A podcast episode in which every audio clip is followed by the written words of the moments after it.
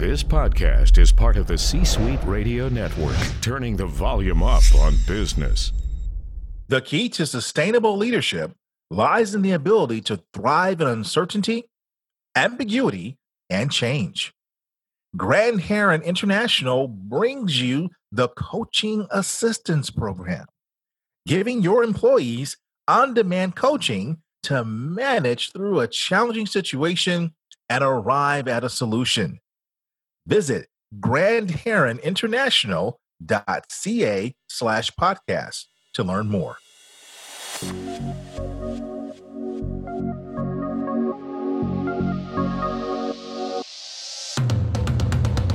Welcome to the Keep Leading Podcast, a podcast dedicated to promoting leadership development and sharing leadership insights. Here's your host, the Leadership Accelerator, Eddie Turner. Hello, everyone. Welcome to the Keep Leading Podcast, the podcast dedicated to leadership development and insights. I'm your host, Eddie Turner, the Leadership Accelerator. I work with leaders to accelerate performance and drive impact. In the world of leadership development, there are many options to help leaders develop. Today, I want to talk about leaders supporting leaders using an approach pioneered by Dr. Dorothy Siminovitch, Gestalt Coaching and Awareness IQ. Dr. Dorothy Siminovitch is an author, a speaker, and an international leadership, team, and organizational coach. She is also an International Coach Federation mentor coach. She is the founder and director of training for the Gestalt Coaching Program and a co owner of the Gestalt Center for Coaching. Dr. Siminovitch is the author of the book we'll be talking about today, A Gestalt Coaching Primer the Path Toward Awareness IQ. She's also co author of the Awareness 2020 Leadership Awareness Instrument. I am so excited to have with me today, all the way from Canada, Dr. Dorothy Siminovitch. Welcome to the Keep Leading podcast. Thank you so much, Eddie. Please tell my listeners a little bit about your background, Dr. Siminovitch. Oh, thank you again, and please call me Dorothy. And to everybody, hello.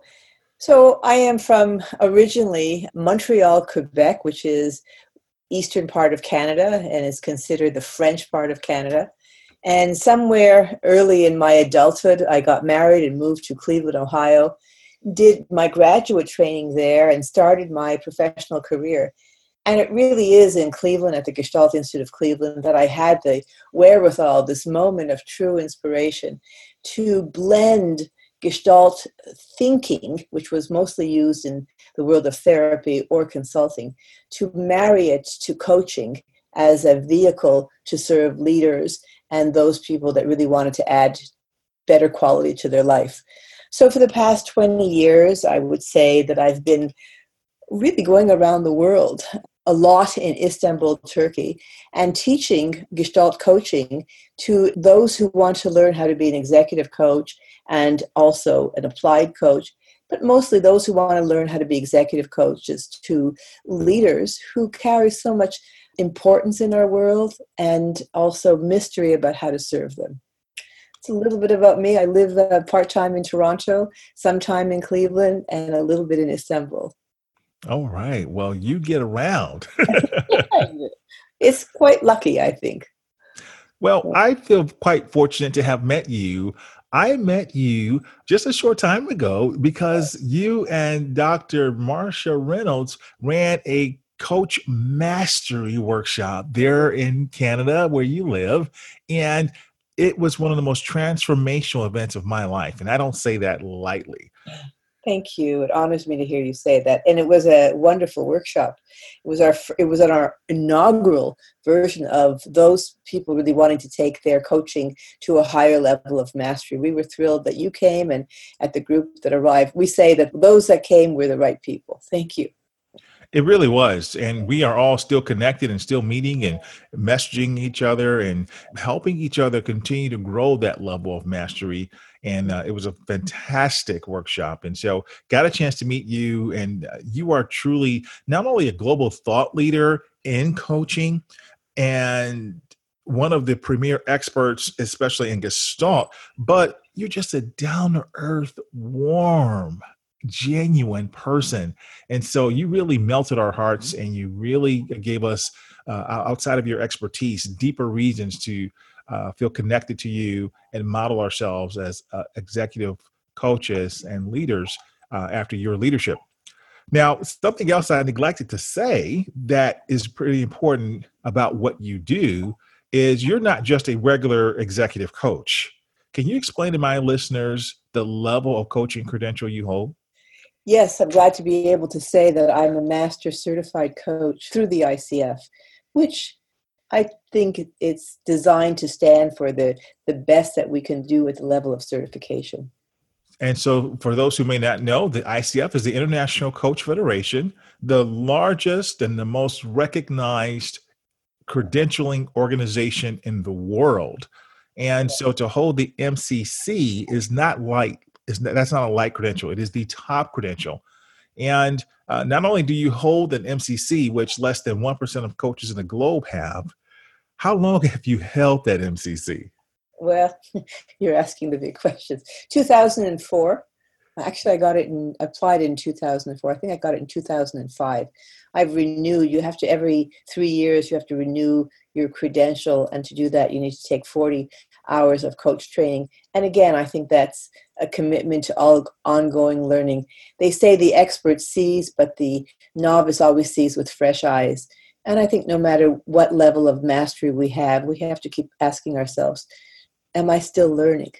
So, yeah, I've renewed four times since getting the uh, credential, and I'm I'm I have a PhD, and I think I'm just as proud, if not prouder, of the MCC. Isn't that interesting? It is very interesting, and it says a lot about the rigor and the prestige that credential holds for you to say that. So, yes, not only are you one of the top coaches in the world, but you've held that credential almost as long as it has existed. And so uh, that's not something to take lightly. That's a pretty powerful thing to be able to say. And all the more so why that workshop you and Marcia Reynolds held was so important and so pivotal for those of us who were privileged to attend because we're able to learn from two of the best in the world. And so, but there's something about you that stretches outside of just general coaching and your credential as a coach you took things to another level and you have pioneered mm-hmm. something where you've married two worlds coaching and as you mentioned in your introduction the practice of gestalt. So can you tell us what is gestalt coaching? Well it's exactly in some ways you gave the answers. It's two worlds that's come together. The, the first world is really this new world that's now some 20 22 years old, basically, we think coaching. What is coaching? It is a collaborative encounter between the client and the coach in service of the client's learning agenda. Very democratic learning experience, which is very needed in today's very demanding world. But Gestalt thinking has been around for actually some 80 years, even a little longer, with the early studies in perceptual psychology. And Gestalt thinking has been mostly used in the world of therapy or consulting. And I had the kind of moment of, I would call it entrepreneurial illumination, where I truly envisioned, you know, Gestalt married to coaching because Gestalt thinking allows us in the coaching experience to understand the person and a whole system approach from an, an, analytical approach, from an emotional approach, from a heart centered approach, and also from a somatic approach. So it's a way of being able, literally as a coach, if you have Gestalt training, to see the client in multiple dimensions you see them from your from what you're noticing but you also use yourself as an instrument to kind of get a sense of what am i noticing about the client that's standing out based on uh, perceptual cues, somatic cues, emotional cues, and behavioral cues. And all of that has actual conceptual uh, theory and tools from the Gestalt approach that assists us in reading the client. So that's pretty powerful. And when I say reading the client, you know, Eddie, I don't play cards, but those people who play cards, think really about poker. This is kind of an analogy. People that play poker are able to read other people, whether they're holding good cards or holding bad cards. It's kind of something called a tell. yes. Yeah. I love those stories about that. But that's a very kind of interesting way of understanding the Gestalt approach. We get trained and begin to understand ways of reading our clients based on the tell, which could be perceptual, which could be emotional cues. You know, the face, the eyes, the mouth, the movements gives us a sign what's happening that we can read the kind of are they interested? We can read that. Are they not interested? We can read that. Did something just happen no matter what they're saying that we need to pay attention to because something shifted for them? Again it's something very small but we can be actually reading that based on these you know kind of cues that we get if we're really trained from gestalt system thinking Thank you. Now, there's a couple of phrases you use I'd like to break down just a little bit for our audience. So, can you tell me where the word gestalt comes from? Yeah, I know it's, it's the question everyone always asks, Eddie, because it's a German word. Gestalt, it's a German word that means the whole. And basically, there's a phrase, and it's pretty mainstream, you know, people always use this phrase the whole is greater than the sum of its parts. When you think of a face, you see the face, even if maybe you're missing some feature of the face, you'll be able to recognize someone's face based on their eyes, the whole from a feature. Or you just see the outline of a person's face, the whole. You may not even see the mouth, and you go, okay, that's Eddie's head because yeah because we're we actually think in wholes. So isn't it interesting you know uh, name that tune. You, you hear a little bar from music and you're able to name that tune. Some people can name it in a very short bar. Some people need a whole chord. Because mm-hmm. we actually fill in what we think is missing to get the whole. And gestalt is that concept that really describes that. So if you think of this phrase you know give me a picture of what you're talking about that's a gestalt. You know so when we say what's your gestalt? we're saying what's your picture of this situation? What's your gestalt of this issue? What's your picture of this issue? And that's actually you know you think about it picture is more than a thousand words. The idea of what's your gestalt means there's so many parts. It captures the so many parts of the whole. And the reason people keep saying well what does it mean? is because the word gestalt stays german so people keep saying, "Well, what is it?" yes, yeah. yes, and so yes, so you, I wanted to make sure we just gave a little bit more clarification around yeah. that, and I love your illustrations on how you brought that to life. And then another uh, phrase you were using, and for those who may not be in the coaching world, they may not readily recognize it, and that was somatic. Yes, well, you know, the idea of being able to read a person's kind of relevance of what's happening in the moment or even their character based on the way they're standing and moving. We know that the way a person stands already conveys a lot about their life story. Do they stand a little bit forward and slouched over? Do they stand backwards and kind of apprehensively waiting? It's an interesting right there we can already tell a story. They say that biology uh, the way that you're feeling about something becomes biography. So somatics gives us kind of the eyes of being able to recognize what's going on with a person just by how they are embodied how they're standing how they're sitting how they're eating how they're looking. It's the embodiment that we start reading or I would say this the lack of embodiment. Mm-hmm. Someone says to you, I really care about something. And you hear the voice and you go, okay. But then they say, I really care about something. And you think, where are they? Because you don't hear that in the voice. They're not embodied in their voice. The somatics tells us, kind of at a visceral level, what's happening. Yes. And so as coaches, we're mm-hmm. trained in that. And it's something that benefits our client how can that benefit leaders? If they're not a coach, how can they benefit from this discussion that we're having? Wonderful. I think that that's in the last probably really it's been about since the 90s when Daniel Goleman wrote his emotional intelligence. And you know, many people would always know emotions are important, but in organizations and leaders, emotions were considered to be troublesome in the way. Mm-hmm. And in the last 25 years, there's been a, a, paradigm shift of really recognizing that those soft skills, those soft cues, the emotional intelligence, which is the intelligent use of your emotions, being able to become more self aware of that is so critical in being able to both manage yourself, be self aware, and also uh, understand and work with people. So that's where if I can read my emotional cues, then I understand what's going on with me. And not only that, I will then be more able, if I can read myself, I will be more able in reading other people.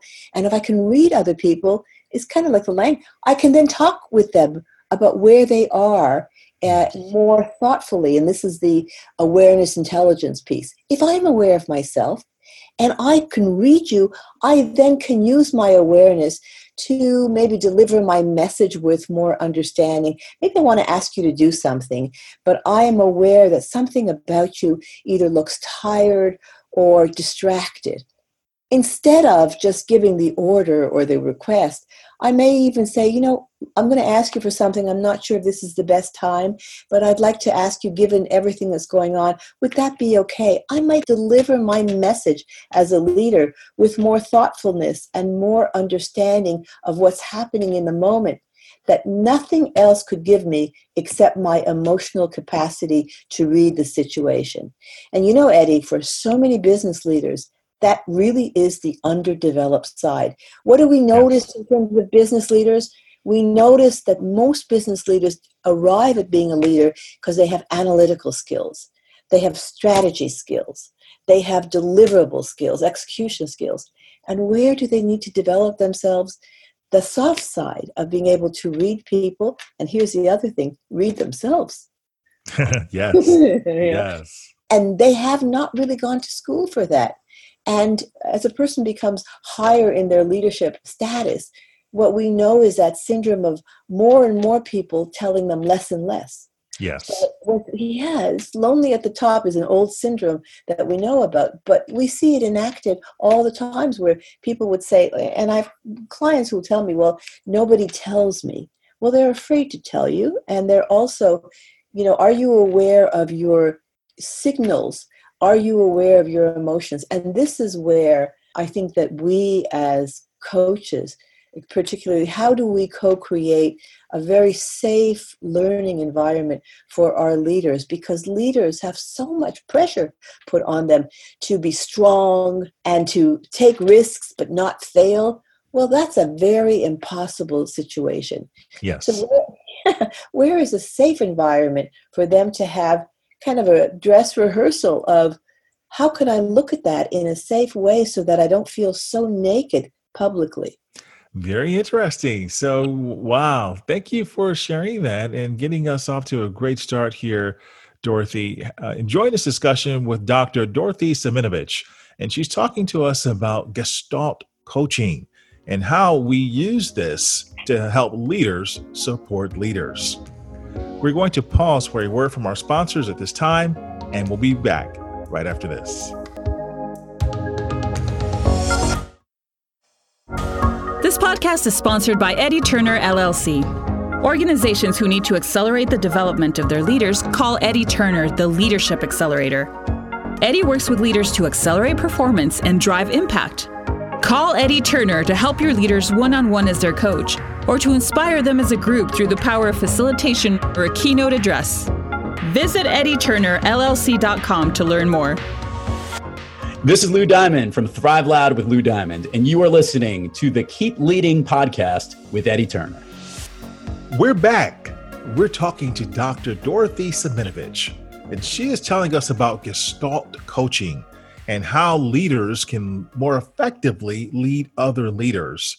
And so before the break, Dorothy, you were explaining the details about what Gestalt coaching is, where it comes from, and why it matters for leaders. and how it really is a leadership competency that you're building in the folks that you run through your organization. And so we talked about the definition that your book was based on, but there's something else that you share in your book that I'd like to talk about. And you have come up with this phrase about awareness IQ. What is awareness IQ? Well, thank you. I think, again, I'd like to identify what I think is happening as a paradigm shift in the world, where it's always been important to get knowledge, and it still is. But one of the things that we understand today that drives knowledge is in the moment, we may have to be adaptive because even existing knowledge presumes history. It's something that we know and it's already kind of formed and we have knowledge about something, but the knowledge that we have may not have met the current circumstances that we are facing. And the current circumstance in the moment may have some emergent issue that the only way to recognize is through this phenomena called awareness. Awareness is a knowing in the moment of something that is emerging that maybe we know something about or we recognize as something. And one of the pieces about awareness now is how do I recognize something in the moment and use that to deliver the knowledge or adapt the knowledge to meet the moment. And so the example I could give is, you know, let's say a business leader goes into a meeting and he or she has a message to deliver. Communication is one of the key, you know, deliverables of any leader. How to deliver this message and they have the text really identified. And as they go into the meeting, what they kind of get a sense of is they can feel something is perhaps not quite right. Um, they notice that people have a look on their faces, no one's really looking at each other, and people aren't even asking questions. There doesn't seem to be the same strong greeting that he or she typically gets. And one of the, the cues that are coming is something is going on. Now, if time is tight, many leaders with good cause would say, okay, this is the message I'm going to give it. But later on, they can go back and say, what was I missing? Why didn't I ask? Okay, guys, let's take a moment on what I, I feel something is happening. Could everybody make a statement of what's going on here, like an awareness statement? And the reason I say that is it may be later on we realize something was going on in that meeting. And if the business leader didn't ask or raise this kind of sense of I'm picking up some data in myself or I have a feeling I'd like to check it out. They may have missed a mo- moment that was very authentic, it was very important, and perhaps creates more safety for the team to ask that question. So, awareness IQ is being able to uh, recognize the kind of awareness cues that you're getting either in yourself or something that you scan for in the environment and acting on it.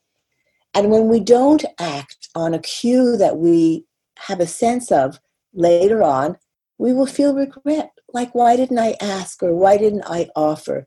And you know, there's a saying that it's the things that we don't do that we felt strongly about that we most regret later, more often than what we did do that we're sorry for. Now, is there a way for me to identify my level of awareness IQ? Yes, actually. Well, I joint ventured with Barbara Singer of Executive Core, and we created an inventory called the Awareness 2020, which I'm so proud to say was uh, created off of the uh, dimensions that I articulated in my book, Eddie. You know, I'm almost embarrassed to say I'm talking about my book before you asked. but the book that I wrote, Gestalt Coaching Primer, one of the things that reason why I wrote it was most authors who had written about Gestalt thinking, and they were always brilliant, they always wrote in a very intense style. And one of the things that I wanted to do with Gestalt Coaching Primer was to make it very easy to read because the, the material gestalt thinking is actually so many dimensions are happening at once people can get confused. And so i wrote this chapter on uh, something called presence and use of self and that is who am i and how do i use myself in the moment?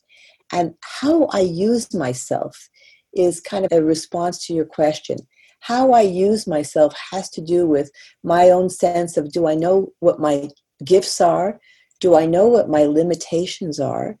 Can I recognize awareness across what I say seven dimensions? The first dimension is the dimension of values and recognition of what's important for me and for others. The second dimension of awareness is the dimension of creativity. You know, we see things that are novel. Can we recognize what's exciting and novel, or do we just close down? That's an awareness dimension. The third dimension is the dimension of emotional intelligence, which we've been hearing about, but we keep hearing about it because it's so important to recognize. A lot of people, when it's too emotional, they go, Oh, too much is, is a phrase I often hear. But I say to people, Can you can you handle that? Are you able to hold the space for emotion? The fourth dimension of awareness is the capacity for caring. Do you recognize when you need to care for yourself or other people need maybe more support and care? You know, a huge issue that we're hearing about in organizations today is the need for compassion uh, compassion around the things that we can't change, but a stance of compassion is so supportive to people. And so many people actually goes, no, I'm going to save that for my family. We say that really great leaders have uh, emotional awareness around the need for compassion.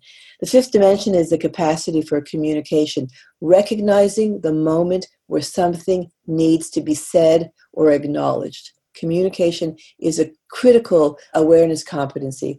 The sixth competency is the issue of intuition. Can we recognize just a, a flash of intuition, which is data that you have arrived at without hard work? And it's interesting, there's new recognition of the need for intuition. You know why, Eddie? Intu- Yeah, intuition is this sense of something that we need in an, a high age of uncertainty.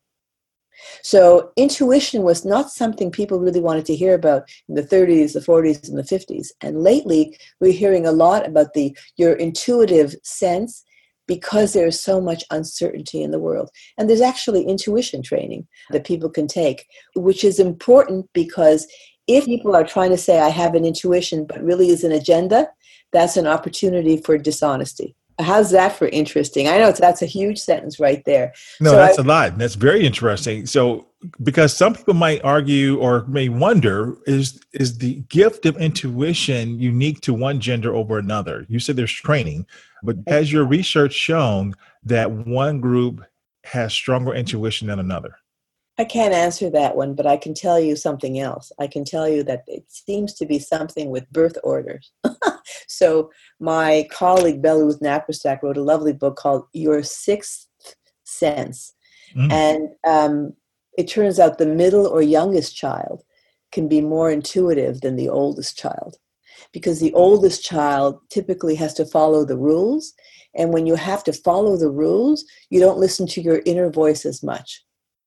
Sorry, that explains why my sister is so much more intuitive and smarter than me. I get it now. Okay. no, I, I, don't. I don't smarter, but, but by the way, I, I'm not sure if she's smarter, but right now I am sure that you see her as more intuitive.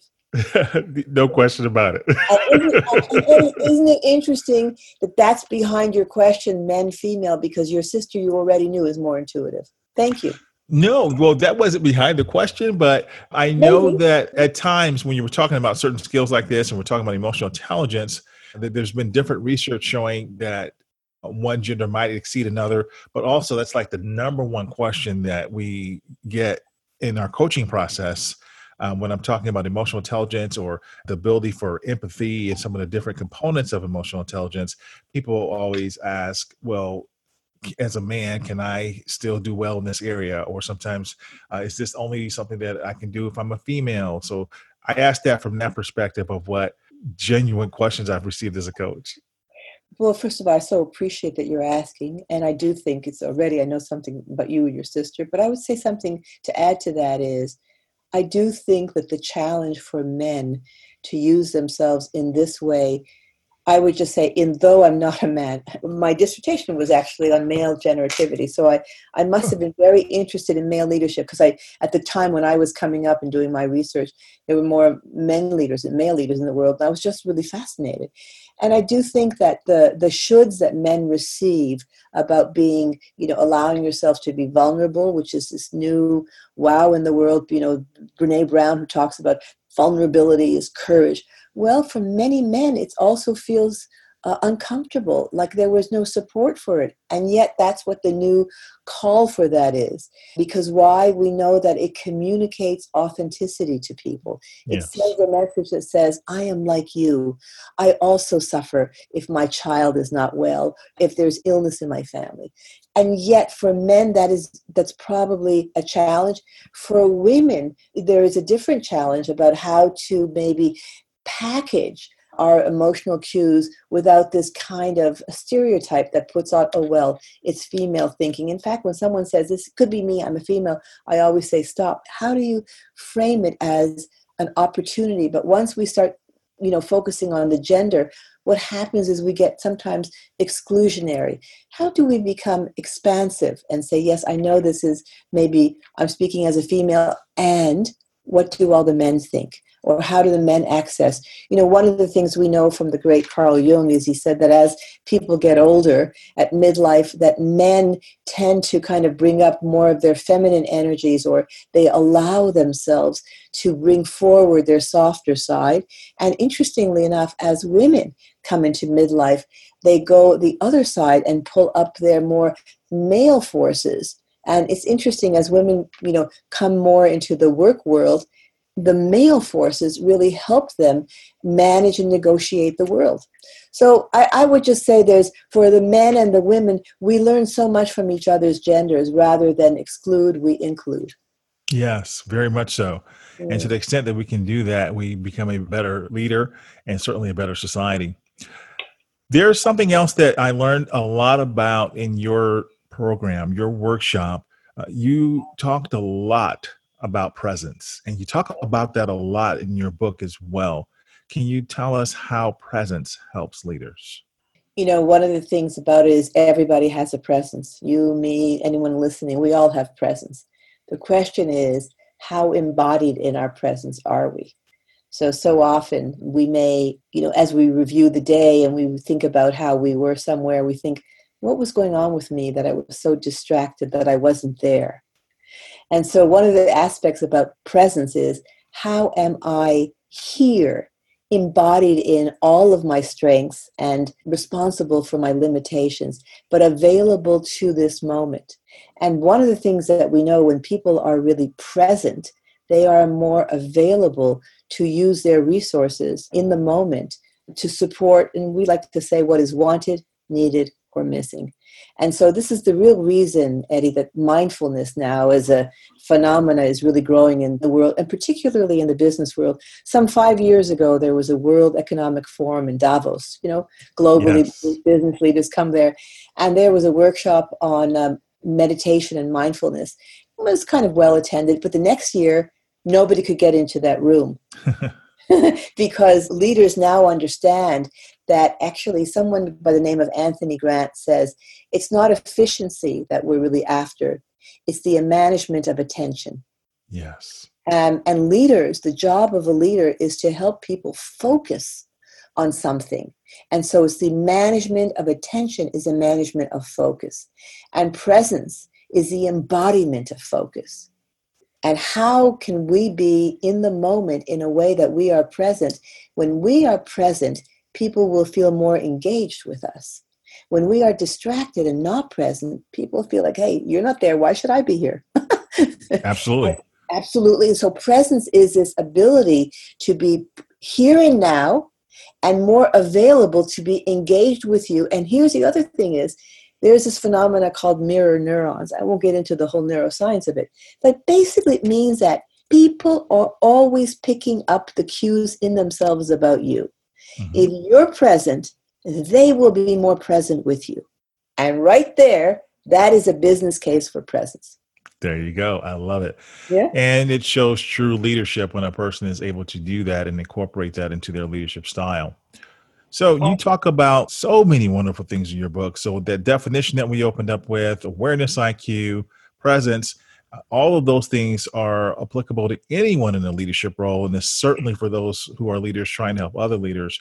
But specifically, if you're an individual listening to this episode and you are a coach or you are thinking of becoming a coach, specifically certified through the International Coach Federation, you want to have a copy of this book because I believe that there are several tools in here from coaching agreements to coaching competencies to markers that you need to look for if you're trying to pass your certification. Dorothy has packed it all in here. This is just a phenomenal resource. And so uh, I enjoyed it. And I think that anyone listening will enjoy it as well. Thank you. So, how would you summarize our conversation today, Dorothy? Well, first of all, I think you're a great speaker. Let me just say, I would I would say that for the record, and very inviting. But you know, I would add in terms of where and and what relevance does awareness and awareness IQ and being more mindful and present mean for the leader and and for the executives who coach the leader, because choice happens in the moment, and this is where um, our challenge today is to know how to use the moment. You know, they say that history is past and future is not arrived, but the moment we have is where people feel more awake and have choice. Uh, the great Maya Angelou poet said, I may not remember what you said, but I will remember what you made me feel. It is our capacity to use the moment that allows us to support people's feeling and remembering. Were we engaged in the moment or were we distracted? And, and I say that because all of us can really learn to be mindful and stronger in being able to use the moments. And the moments are what our lives are created out of. So I would just say there's a, a good case to be made for that. And the takeaway, if you may allow me for today, Eddie, may I offer that? Sure, please. I think the takeaway is you know, all of us today, you know, many years ago, Carl Jung said that everybody was going to become more psychological. I would say that everybody needs to understand themselves and each other uh, more urgently because the world is so intensely demanding. But I think that there is a case for awareness because um, awareness is what drives choice. And when we know that we have awareness, we know we have choice. And so my mantra is awareness without action can lead to regret. And I would say for anyone listening is what are the awareness moments that you would like to commit to taking action on that lead to more satisfaction? Awareness without action leads to regret. Well, thank you for sharing that. It's been such a pleasure talking to you today. Where can my listeners learn more about you? Uh, they could know more about me at gestaltcoachingworks.com. We are redoing our website, but that would be a lovely place to get in contact with me or at dorothysiminovitch.com. And I thank you for the invitation. Well, thank you. We will put that in the show notes so that folks can reach out to you, connect with you, and follow you and all of the great things you're accomplishing across the globe with the different communities that you are helping develop their credentials and spreading the power of coaching around the globe. Thank you for being on the Keep Leading podcast. And Eddie, thank you for the invitation. And to all of your listeners, I thank them for their attention and their awareness. Thank you. Thank you. And thank you for listening. That concludes this episode, everyone. I'm Eddie Turner, the Leadership Accelerator, reminding you that leadership is not about our title or our position. Leadership is an activity, leadership is action. It's not the case of once a leader, always a leader. It's not a garment we put on and take off. We must be a leader at our core and allow it to emanate in all we do. So, whatever you're doing, always keep leading. Thank you for listening to your host, Eddie Turner, on the Keep Leading podcast.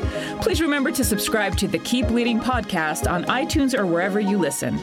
For more information about Eddie Turner's work, please visit eddieturnerllc.com. Thank you for listening to C Suite Radio, turning the volume up on business. This podcast is a part of the C Suite Radio Network. For more top business podcasts, visit c-suiteradio.com.